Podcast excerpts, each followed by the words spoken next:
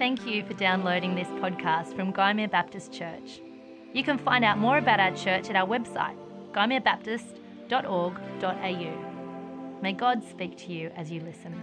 Good morning. Uh, our Bible reading this morning comes from Mark chapter 4, verses 35 to 41, and we're reading from the New International Version. And this passage is headed Jesus Calms the Storm. That day, when evening came, he said to his disciples, Let us go over to the other side. Leaving the crowd behind, they took him along just as he was in the boat. There were also other boats with him. A furious squall came up, and the waves broke over the boat so that it was nearly swamped. Jesus was in the stern, sleeping on a cushion. The disciples woke him and said to him, Teacher, don't you care if we drown? He got up and rebuked the wind and said to the waves, Quiet, be still. Then the wind died down and it was completely calm. He said to his disciples, Why are you so afraid? Do you still have no faith? They were terrified and asked each other, Who is this? Even the wind and the waves obey him. We live in pretty anxious times, don't we? I don't know what you thought when you saw their theme for this year, the end of fear, but we live in pretty anxious times, don't we? And I'm not talking about the anxiety that we face, say, at a world level. Uh, you know, the ongoing devolution of uh, U.S. diplomacy around the world, or the situation in North Korea, or even, as we've just been reminded of, the ongoing crisis in Syria, let alone the things in Yemen and whatnot. I'm talking about just the kind of the stress and anxiety that we face here as individuals. It's pretty stressful right now, isn't it? Uh, the Australian um, Bureau of Statistics uh, suggests that every 12 months, 2 million Australians experience some sort of significant anxiety. And the current statistics are that one in four of us, at some point in time, will experience severe and debilitating uh, anxiety over the course of our lives. One in three women, one in five men. Stressful times. Uh, and yet, in the face of that, the very first words of the Christmas story in Luke's gospel, the first spoken words, are the angel to the shepherds saying, Do not be afraid. And there's something about Jesus' appearance on earth, there's something about the coming of our Lord that signals the end of fear. And so, what we want to be trying to do over the next several weeks, and this will take us through carols and through Christmas and uh, into just, in, uh, just on the edge of the new year, is to examine a little bit about some of the sources of anxiety. I think we know we're anxious. I'm not sure we always know why we're anxious. To have a look at some of that and then try to figure out what difference Jesus might make. Now, let me ask you this question then as we begin.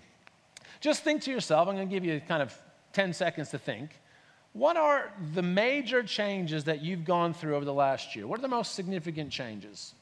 Changes in health, work, living arrangements, family? Just think for a moment.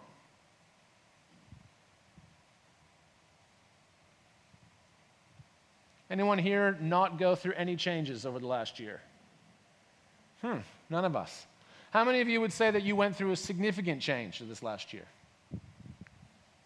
Okay, about maybe uh, a, 15% of us, something like that. How many of you experienced just a whole heap of change that you're not too fussed about, but you know it all happened? Right? That's all of us, isn't it? Change happens all the time. And not all changes are bad. Many changes that we experience in our lives are quite positive. You know, you might step into a new role at work, or you might take on a new job, or you might move house, or downsize houses, or whatnot. And that's a good positive change. You've chosen to make that, that move, uh, and it's been pretty helpful for you. Uh, not all of our changes uh, are necessarily big. I mean, most big changes, of course, moving house is made up of thousands of little decisions and little changes. But, you know, they're not all massive changes in our lives. Not all of us experience some sort of earth shattering change. And not all choices are things that kind of happen to us. Often we get to choose. But regardless of how big or small a change is, regardless of how, uh, how uh, well, whether we get to choose or whether we don't get to choose, the, the thing about change for us is it's almost constant, isn't it? It is just utterly constant. The only constant is, as they say, change. And there are some pretty significant reasons for why change is such a critical part of our world. I don't know if you've ever thought about this part, but you know, for us, efficiency is related to speed, isn't it? Can you imagine if I said to you, I've got this really efficient system, but it takes months? Your automatic reaction would be, well, exactly that, the chuckle, right? Be like, no, you don't understand efficiency. Efficiency for us is all about speed. So a few weeks ago, when we were talking a bit about uh, multitasking, I don't know if you remember that, you know, this idea of multitasking. And we, we prize and value multitasking because that means we are able to do more things at the same time. It's a bit of a myth, of course. Our brains can't actually do two things at the same time. We can just switch really rapidly between things. And the most efficient way, in reality, the neuroscience tells us, is actually just to focus on something and do it.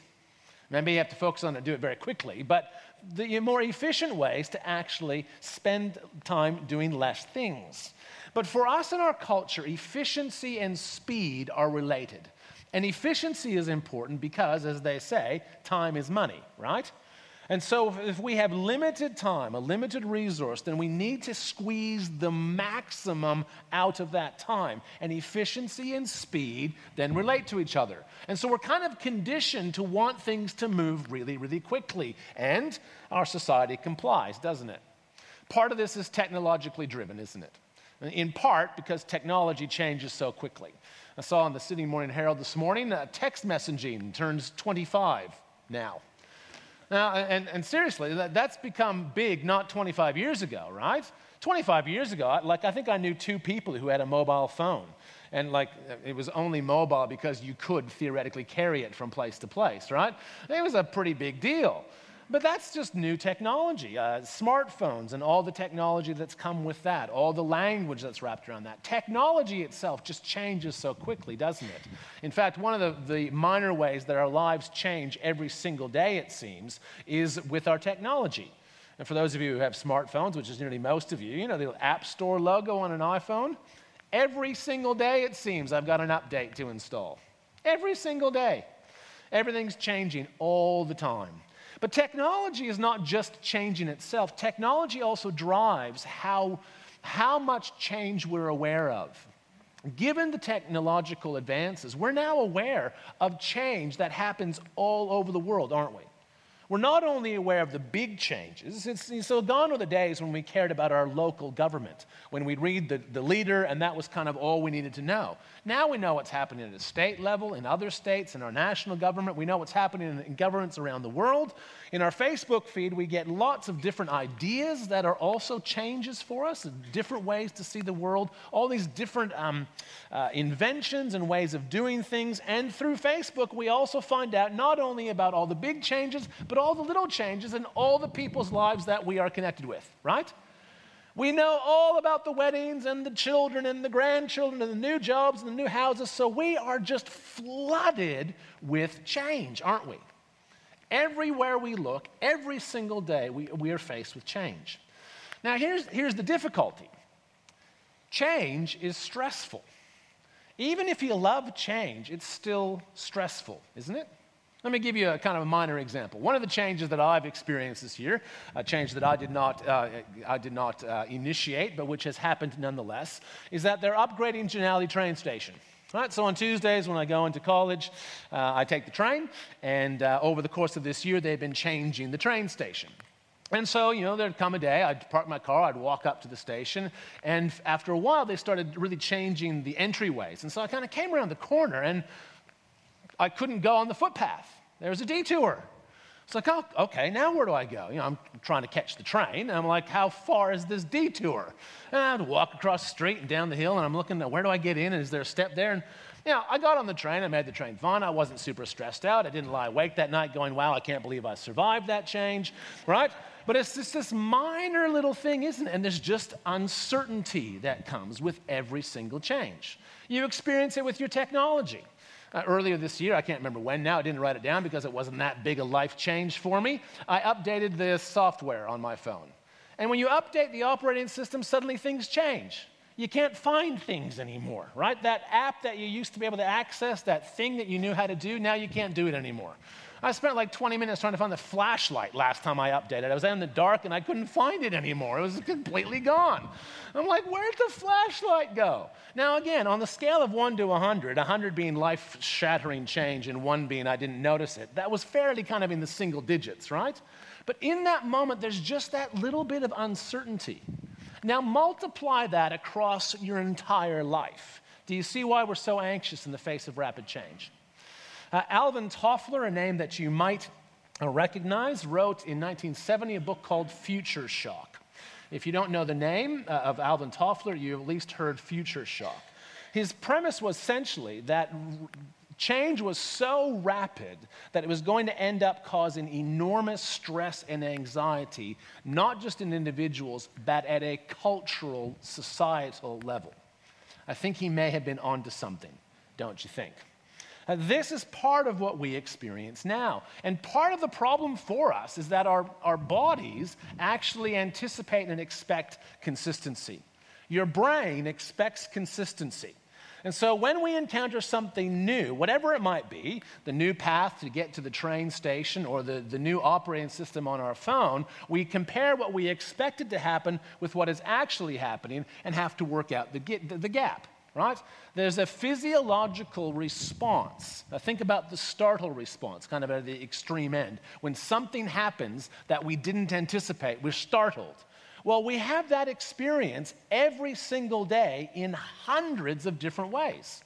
This is part of the reason why we are so stressed out uh, and so anxious in the midst of change, even though at the same time we quite like change, because of course it suggests that things are happening quickly and we're being efficient and all of those things. And the impact itself is not just uh, in the fact that we feel a little bit anxious, it also has some physical side effects. Uh, there's a, a, a, stress scale invented by Holmes and Rahe uh, in, in the late 1960s, which basically gave you a score for every major change that happened in your life. And what they found was the higher your stress score, the more likely you were to be sick. And it wasn't like you were a little bit more likely to be sick, it was a lot more likely. If you scaled really high on the stress scale, they could almost guarantee that you'd be sick. So, anxiety is not just something that we carry and feel. It's not just the uncertainty. It's not just the insecurity. It can actually have some physical responses to us. This is what we kind of end up facing. And we can end up feeling a little bit in the midst of all the change that we encounter, all the change that we experience. We can end up feeling a bit like we're drowning, can't we? It's just things change so quickly. Everything is so new all the time. What stays the same? Uh, even the neighborhoods are changing, right? Uh, two houses got knocked down on our street in the last couple of weeks. Gone. Wow, look at that. Even the things of your neighborhood are all different. Uh, and this sort of change happens all across the board. And I think it leads to a fair amount of anxiety. Uh, now, there are lots of coping mechanisms, aren't there? Uh, when I was doing a bit of research on this, there's lots of different coping mechanisms, various ways you address change and how you face it and how you think about it and all those sorts of things. And of course, uh, kind of the more extreme examples of anxiety, there's medication and counseling and all those sorts of things. And I don't want to suggest for a moment that any of those on that spectrum are not appropriate. Uh, there are times when anxiety can, can be so debilitating in people's lives that medication gives them a place to stand. I think there's real value in that. Uh, there are coping mechanisms that I think I would classify as kind of standard wisdom and are pretty valuable whenever you face something stressful or uncertain in your life. But as a follower of Jesus, it seems strange to say that Jesus would make no difference. Surely Jesus makes some difference. Now, I don't want to get too simplistic. I don't want to say that it's Jesus or, right? Which is often how it gets framed up, right?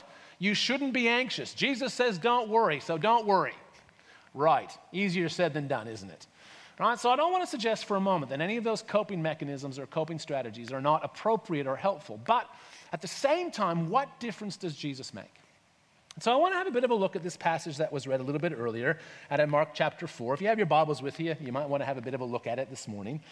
Uh, the, the, disciples have not experienced uh, rapid change, although apparently storms can come up very, very quickly on the Sea of Galilee. They're not facing the same thing that we are. But I think this, the context uh, and, and how they respond in an anxious moment, I think actually gives us some fairly important insights. Uh, you're familiar with the story if you've read through the Gospels before. If you're not familiar with the story, let me just very briefly recount it for you. Jesus has been teaching. They finished uh, kind of the ministry for the day, and Jesus says, Let's go to the other side of the Sea of Galilee. Don't know exactly how long it would take to get across, but they could do it in the evening. While they're traveling, of course, there's this massive storm that springs up on the lake, uh, and uh, the boat is nearly swamped. Jesus, somewhat miraculously, is able to sleep.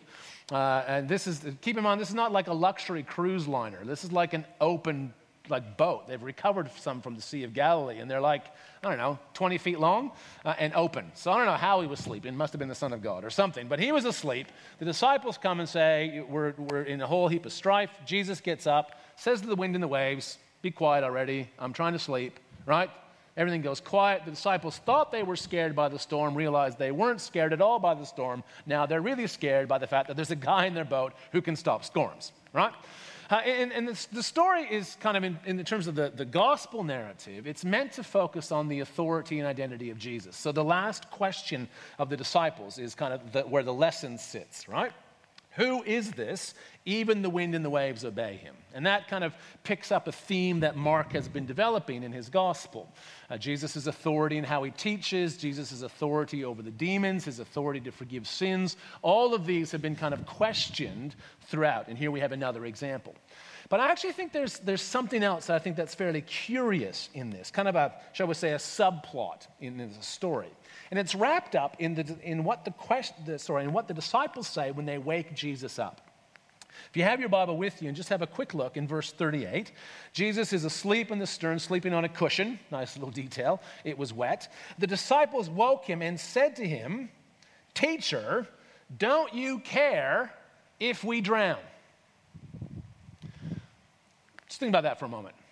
They've just asked Jesus, Don't you care that we're about to drown? Don't you care?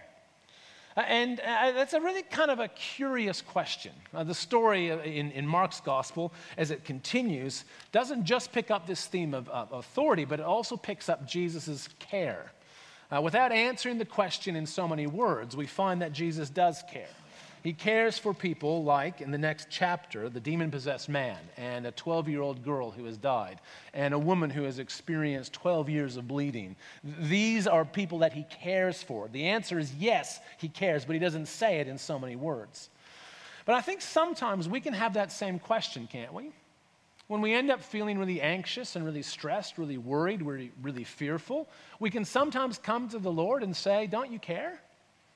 Like, don't you care that this is, this is happening to me? Don't you care? Like, where's the peace that I hear about? Where's this peace that passes understanding? Where's the wisdom that I've heard so much about? Where's the discernment? Where's the light for my path? Where is this? Don't you care? And I think it's important to, I guess, to recognize we can ask those questions, first of all. And then Jesus, uh, I found this really intriguing. I'll come back to this a, a little bit later on. When Jesus gets up, he doesn't say anything to disciples. He stills the storm, and then he turns to them and says, Why are you so afraid? Do you still have no faith? Does anyone else think to yourself, uh, I think it's pretty obvious? Like, do you have to be the Son of God to know the answer to why were you so afraid? Well, we were drowning and the boat was about to break up. That's why we were so scared. And, and Jesus says, Don't you have any faith? They're like, Yeah, except when we're about to drown. Right? And I sometimes wonder, and this is what I want to come back to a little bit later on, I wonder what the disciples would have had to have done for Jesus to have rebuked the wind and the waves and then turned to them and said, Well done, you handled that perfectly. Would they have just had to wait until the boat broke up and they were all drowning and Jesus would save them at the last minute? Is that what they would have had to have done as they were blub, blub, blubbing to the bottom? That Jesus kind of, you know, parts the waters and they all kind of walked out of the Sea of Galilee? Jesus goes, There, see, just have faith. This is not always easy, is it? And facing anxiety and stress and worry and fear is not easy. And it's not even easy to figure out exactly what it is that would be the way of faith. What does it mean for the disciples here to have faith?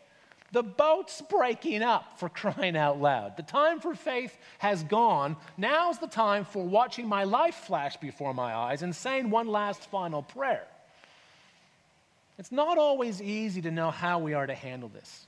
But I think there are three things in here that, in this little passage that I think are really helpful for us in whatever anxious uh, and fearful circumstances we face.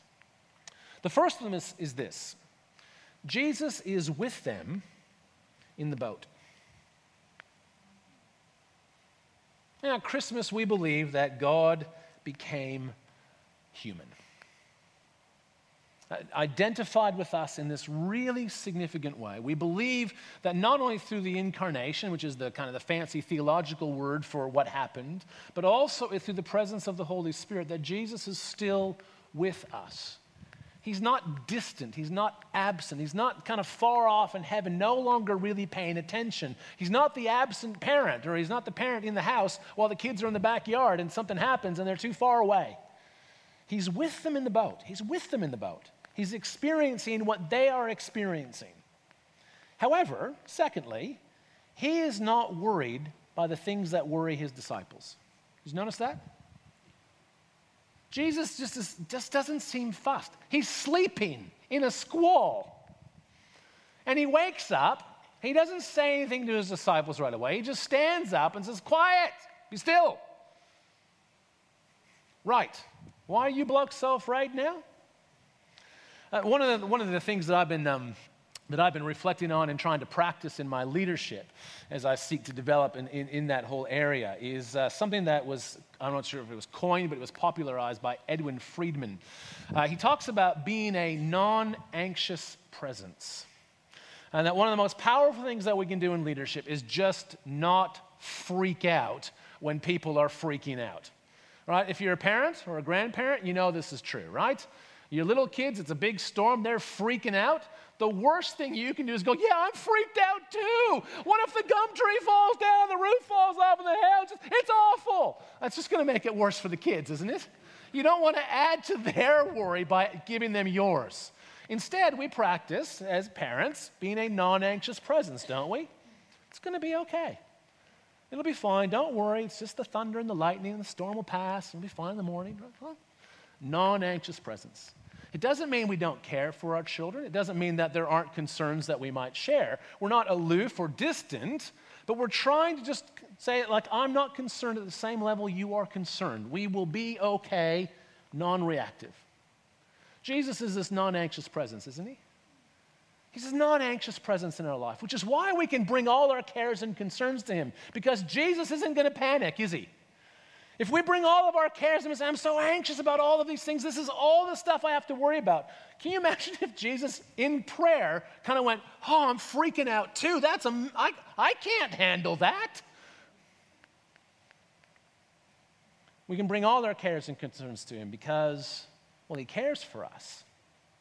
And not only is he not anxious, or doesn't, he doesn't have anxiety from the things that cause us anxiety, he is also able, of course, to deal with those things that bring us anxiety.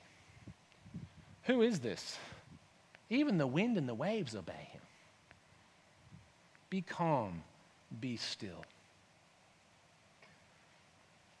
You know, I come back to that question of what would the disciples had to have done for Jesus to have turned and said, You handled that perfectly. You handled that with real faith. And I, I don't know the answer. I've been thinking about it for years now uh, ever since I've kind of really began. I, I, had a comment. I was reading the commentary, and he kind of raised the question of, you know, don't you care? And Jesus' response, I thought, I, I, I don't know, but, but I wonder. I wonder if it's not in this space that if the disciples had woken Jesus and instead of saying, Don't you care, had said, Lord, there's a really big storm, and we're, re- we're really worried. The boat is swamped, we can't bail it out but we believe that you can help. Would you help? Uh, it's just, it's a, it's, a, it's a different way of approaching it, isn't it? I, I don't think they would have said it nearly as calmly as I did. They're yelling over the wind and they're yelling over the waves, and there probably would have been some anxiety in their voice. But instead of saying, Don't you care, to say, Lord, you can save us. Would you save us? Here's our situation. I wonder if that would have been enough faith. Because elsewhere in the gospel, you don't actually need too much faith, do you? You don't need too much faith at all. Remember the woman who's suffering from the bleed and she comes up behind Jesus and just, I'm going to touch his robes? To me, that sounds like superstition. You may have heard me say this before. If someone come, if you came up to me after the service and said, "Could I just kind of rub the communion table for a blessing?" I'd say, "No, you cannot do that. That that's superstition. I'll pray for you for a blessing. You can't rub the table for a blessing. So if I see anyone by the table rubbing it later on, it doesn't work that way. But when Jesus, when she's healed and Jesus kind of calls her out of the crowd, what does he say? Your faith has saved you.